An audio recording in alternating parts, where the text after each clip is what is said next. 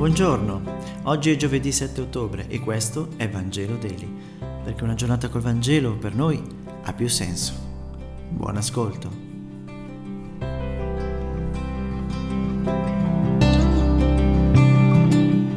Dal Vangelo secondo Luca, capitolo 1, versetti 26-38.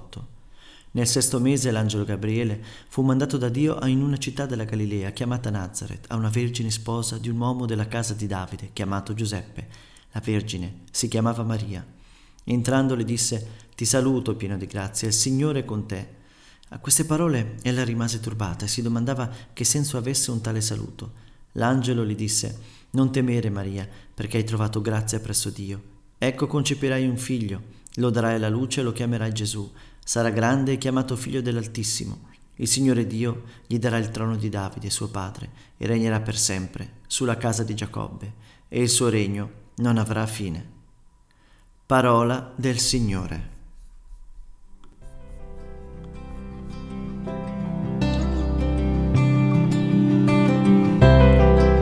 Questo brano sembra suggerirci come debba essere letto il Vangelo. Ad ogni brano o gli si dice sì o non lo leggi e accogli veramente. A Nazareth dove Maria vive la parola la coglie, non avviene a Gerusalemme nel Tempio, in una chiesa. Dio parla nel quotidiano, a casa nostra. Ascoltiamolo. Potremmo dire che sentiamo Dio con l'orecchio.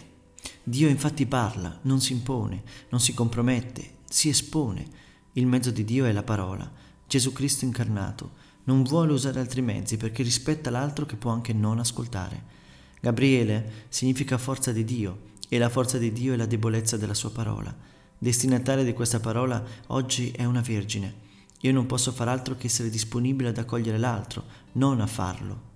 Ci fa presente Maria. Oggi, qui ed ora, siamo anche noi chiamati ad accogliere. Rallegriamoci, gioiamo, perché il Signore è anche con noi, è la proposta di Dio. Questo è il disegno di Dio sull'essere umano. Dio vuole che la gente sia contenta e che ami come Lui. La gioia è segno di vita e di rapporti.